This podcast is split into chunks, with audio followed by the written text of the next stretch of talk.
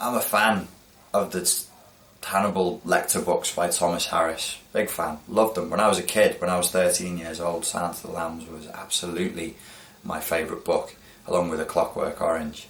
The uh, logo you see on streetfightsecrets.com, which is me doing that, like that, like this, um, is actually a composite. Um, the graphic designer who, who, who and photographer who shot that, he did it on my suggestion of a composite of two photos. One is Alex from A Clockwork Orange, the Stanley Kubrick movie poster, um, and the other one is a is a picture of Hannibal Lecter that was used in some promotional material for. Um, I can't remember which one. It was one of the ones that came after Silence of the Lambs. So it's a it's a it's a big factor in uh, my sort of thinking and and template. It's all purely fictional, and some of the psychiatry in it is bollocks as well, but it's good fun. Um, there's just, uh, a lot of interesting subplots in that storyline. Uh, people have said to me, "Oh, you know, uh, Hannibal Lecter that represents uh, a narcissist." And I said, "No, it doesn't. Uh, the narcissist in the Hannibal Lecter story is Dr. Chilton, who is Hannibal Le- who, who runs the um, secure facility for the criminally insane where Hannibal Lecter is, is kept, and he's a, an intellectual narcissist." Who uses the fact that he has this high-profile serial killer as his uh, as his narcissistic supply? Um, another example of an interesting uh, storyline that you might remember from, from the later films was a, a character um, who was an extremely wealthy paedophile. Uh, he was he'd inherited a lot of money.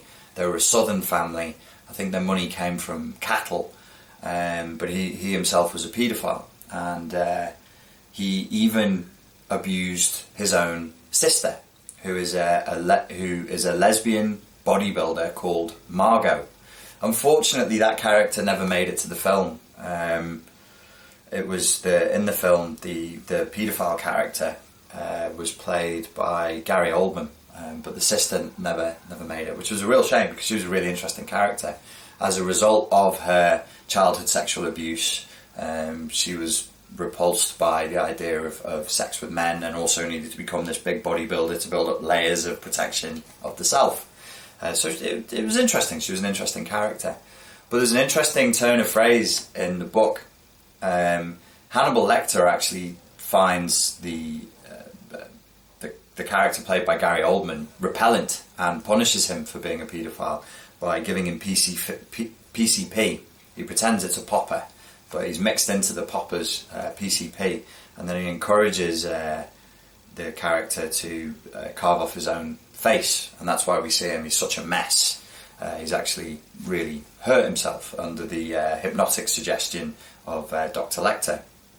Now, what this vile character, this extremely wealthy paedophile, would do um, is he would entice children in uh, by offering them chocolate, and um, he also uh, sexually abused his sister. Hannibal Lecter, in order to provoke the sister, this bodybuilder, Margot, um, says to her, Did you, Margot, did you take the chocolate? Did you take, take the chocolate? Which was synonymous for was there a quid pro quo relationship whereby you took something and in exchange for that you gave up your innocence? You gave up your body to be sexually abused by your own brother. Um, and in the story, that causes her to fly into a violent rage just by asking the question Did you, Margot, did you take the chocolate? Now, the reason why I bring this up is because all of us, at some point in our lives, end up one way or another. It might literally be uh, a physically abusive scenario, scenario, or it could more likely be, and more frequently, more commonly be, an emotionally and psychologically abusive scenario, where we become, we become. I went scouse then for a second. We become complicit by accepting a quid pro quo arrangement where we take the chocolate. We say, okay, well, I'm going to give up, I'm going to compromise some of my boundaries, I'm going to compromise some of my character in order to get a little bit of what it is that I want. And of course, this is the this is the devil's pact. This is the uh, the original Faust story is based on that idea. I just you know I want a little bit of that, so I'll give you a little bit of this. But of course, what inevitably happens is uh, you are in a bait and switch deal and you're always going to end up giving more than you receive and more than you bargain for. Um, a lot of old folklore is based on this idea. even the concept of vampires, which some would say maybe they were the original paradigm for narcissist or psychopath, narcissistic or psychopathic personality types, sadistic, toxic, malignant personality types in medieval times. Maybe we wrote that up as vampires, which is an interesting idea because in most vampire folklore, the vampire cannot bite you, may not feed on your flesh unless you invite him or her in. They stand at the door and you have to invite them in. That's an old piece of vampire folklore, and I think it's very important that in some sense you have to take the chocolate. You have to say, Yes, this charming, beautiful stranger at my door, I will invite them in. And then through having invited the wrong person in to your personal space, uh, you then suffer the, the consequences of that. And it's a bait and switch where you end up giving a lot more than you get. So I think this is a very old folkloric archetypal idea that goes back, you know, probably since the dawn of time, where um, in order to get somebody to do something through manipulation, there will be this idea of uh, reciprocity. This, this particularly works well on people with people people on people who suffer from people pleaser syndrome. Those of us who, like myself, uh, who suffer from weak boundaries, who suffer from porous ego boundaries, who are neurotically and obsessively overly conscientious, who always put others first, who struggle to say no, who do not like to disappoint other people and make other people experience negative emotions, and who are neurotically and weirdly and suspiciously naive in their assessment of other people and of life. This naivety, by the way, is rooted in a childhood problem, which is that in order to survive emotionally and psychologically, the child teaches itself to misperceive reality because the reality that is presented to them is simply so horrific and violent and torturous, either literally or symbolically. Um, and I think it's interesting that when you look at tales like the tales from uh, from the Brothers Grimm, uh, which are allegedly for kids, but which are full of horrifying ideas like people being maimed, blinded, boiled alive, and all kinds of hideousnesses and violence is going on there. Well, the, the reality tunnel for a lot of children in the formative years is violence. It's a very, very violent uh, way to be brought up. And in some ways, it ends up being compromised because we take the chocolate. In an abusive context, the child's love and desire to be loved by the mother or the father will be so intense that it effectively can look like madness. So that when I'm talking to clients now, or anybody who does therapy or coaching is talking to clients now, you will find yourself uh, it, uh, remarking or finding it remarkable that a client who's been so consistently abused for so many years by a parent, even as adults, even as say a 45 year old highly functioning adult, will continue to defend the abuser like a political prisoner who's been tortured for years, and says, yes, he was, you know, comrade. Um, let me give him a, an English name, Comrade Smith. Yes, he was brutal. Yes, he pulled out all of my fingernails and toenails, but he did it out of love. Yes, yes, he did cause me to, you know, he did put out cigarettes on my eyelids, but he only did it because I kept on having naughty thoughts that were wrong. It was me, it was my fault, it was my sin, I deserved the punishment, and he just wanted to burn the evil thoughts away. People talk like that. They don't talk quite like I just did, but they will say things like, oh yeah, my father did do that, but he had a good heart. Yes, my father did beat the fuck out of me when I was five, but he did it because I spilt the milk. He, uh, uh, yes, my father did tell me from the age of, uh, from whenever I could remember to the age of now, that I'm a piece of shit that will never amount to anything um, he did that, but he was toughening me up. Or, or the other classic line, at least he didn't chop my hand off. You know, there are children in Africa who have nowhere to live and that, you know, they just live outside. At least he put a roof over my head. What more do you want? That's the mindset and the rationalization of people who've suffered extreme abuse. And I know I often compare uh, what goes on in a family unit to political prisoners and torture in that context. And it is deliberately extreme, it's deliberately cartoonish, but I'm trying to make a point that might get through the skull and actually take seed and go, hmm, maybe I didn't really have a perfect childhood. Maybe nowadays when I struggle and I'm extremely lazy, or I'm weirdly procrastinating, or I seem very fearful of meeting new people, or I'm overwhelmed with social anxiety and the terrible feeling that I'm a piece of shit and I'm it burns me so intensely I want to peel my own skin off and then just bury myself alive in the earth that that might might possibly not actually be your fault and might not actually be a normal way um, and, a, and a healthy way for people to think and that if you've been raised in a normal healthy sane environment that you'd be okay. And there's nothing special to that. It's just you know if you're a parent and you're worried about not putting these thoughts into your kids' heads just you know be nice to them set boundaries, be a parent, don't try and be mates with them. They don't need mates, they need parents. They need parents, not friends. Um, and don't teach them to be excessively submissive. If you tell a child you may never say no to me, then they will grow up with emotophobia.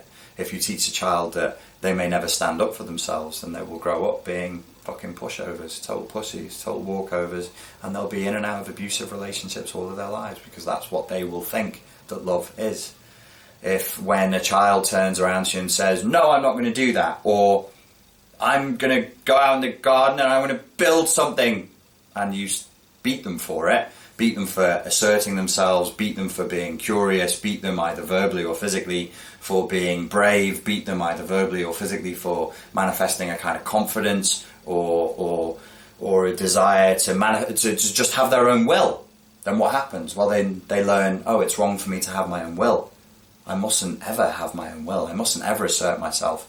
And therefore, they become adults who don't know what they want to do with their lives. And their will, their, as they say in Malay, the semangat. Um, I said that in another video, and somebody wrote, "Oh yeah, samango. That sounds good. It's it's S E M. It's sem ang a n g a t semangat. The will, the intent, the spirit. If that's corrupted or broken, which it can easily be done by parents, then that person will be malleable for the rest of their lives unless they get it treated. And that's what I'm doing most of at the moment, and it's tough to do because I have to rebuild parts of a person that the where the normal healing mechanism has been broken. And uh, I was talking to another friend of mine. I was saying it's kind of like a sort of psychological AIDS what kills people when they uh, suffer from AIDS is usually a byproduct of an infection or pneumonia or something that they picked up in the hospital or a reaction to a disease that the body would normally be able to fight off.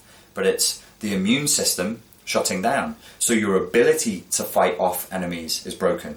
Your ability to heal is broken. And that can happen at the psychological level. If the semangat is broken, you will struggle to recover from relationships that other people seem to bounce back from inside of six months. Whereas you, might take three or four years to do that because you just don't have what the mechanism there that causes the self to heal at the psycho- psychological and emotional levels. So, to bring it back to the title of the video, um, don't take the chocolate if you can avoid it. It will always put you in a situation of compromise and it will always put you in a situation where the other person is over you and uh, where if you have people pleaser syndrome, uh, if they do one thing for you, you'll want to do ten things back for them because in your head that's what it takes to be equal. That makes you very malleable. That makes it very, very easy to manipulate you, and that means that you are vulnerable. I'm not telling you that to frighten you. I'm telling you that so that you understand the reality of the situation. If you have been frequently bullied, if you have been found yourself frequently open to abuse, it is because you are bullyable. It is because you are abusable, and it is because you are vulnerable. What can we do? Well, we've got to start rebuilding that Semangat. We've got to start rebuilding those walls, and we have to start self championing. What happens when a person says, No, I'm not going to take the chocolate, and starts to self champion? The first thing that happens drama. The entire social system that you live in that benefits from your abusive position of being down low, of being like, uh, like um, on the floor, uh, a dog to be kicked, is if you try and get up off the floor, everybody's going to try and kick you back down. And what will frequently happen is if you start to self champion, is there'll be massive turbulence in the environment, particularly the family members, or maybe if it's at work, your co workers will try and push you back down. And if you refuse to get back into your rightful place as a slave, then you'll be outcast and you'll be kicked out. I never really have good news on these videos. Sorry about that. The, the good news on the other side of all that stuff, though, is you get to be your own person, and nothing feels more amazing than that. I was talking to a client about that a few weeks ago. Um, there is no drug that is more satisfactory than sovereignty, and I would know. I've tried lots of them, and sovereignty is uh, an independence and knowing that you're living your own life in your own way and that you do have the capacity to say no. You still have bad days. You still have like you still get annoyed. You'll still feel sad sometimes. Just whatever else was life is still going to occur. You're still going to get ups and downs. But generally speaking, it feels really fucking good. So if you're going to get addicted to anything, I suggest you get addicted to independence and start mainlining personal sovereignty. Start self championing. Put those barriers back. Start to learn to say no Start to put yourself first. Start to learn to say, okay, this is the way I used to be. I used to be neurotically naive. I used to pretend I didn't know what people were about because that used to be part of my old programming, but I'm a different person now. And in the same way that you were hypnotized and brainwashed by your social environment, by your family unit as a child, you as an adult now can re-brainwash and re-hypnotize yourself to say, I'm not that person anymore. I choose health. I choose sanity. I choose peace. I choose to live a life free from drama, free from bullshit, free from abuse, and uh, anybody who's not going to play by the rules, well, they can leave. There's nothing illegal about telling people to go away. There's nothing illegal, even if it's a family member, about you saying, you know what, I don't want to hang out with you anymore. I don't want to have contact with you. And you can be as direct as that if you choose to be, or you can say nothing at all. There is no legal recourse that can be brought to bear against you for simply choosing to not spend your time and attention on a person who you find poisonous and painful to be in contact with. Some people are just corrosive. Recognize that. You've been taking the chocolate. Forgive yourself. We've all done it at some time. But say, okay, no more. I'm not going to take the chocolate anymore. I don't need it. There is nothing that you can offer me that is worth me giving up my sovereignty for. There is nothing that you can offer me in exchange for my sovereignty, for my independence, and for my personal boundaries. Get the fuck out of my life. I suppose that's it for that one. Thank you very much for your time and your attention. Um, if you need any more help, uh, you can always contact me, and uh, I will speak to you soon. Cheers.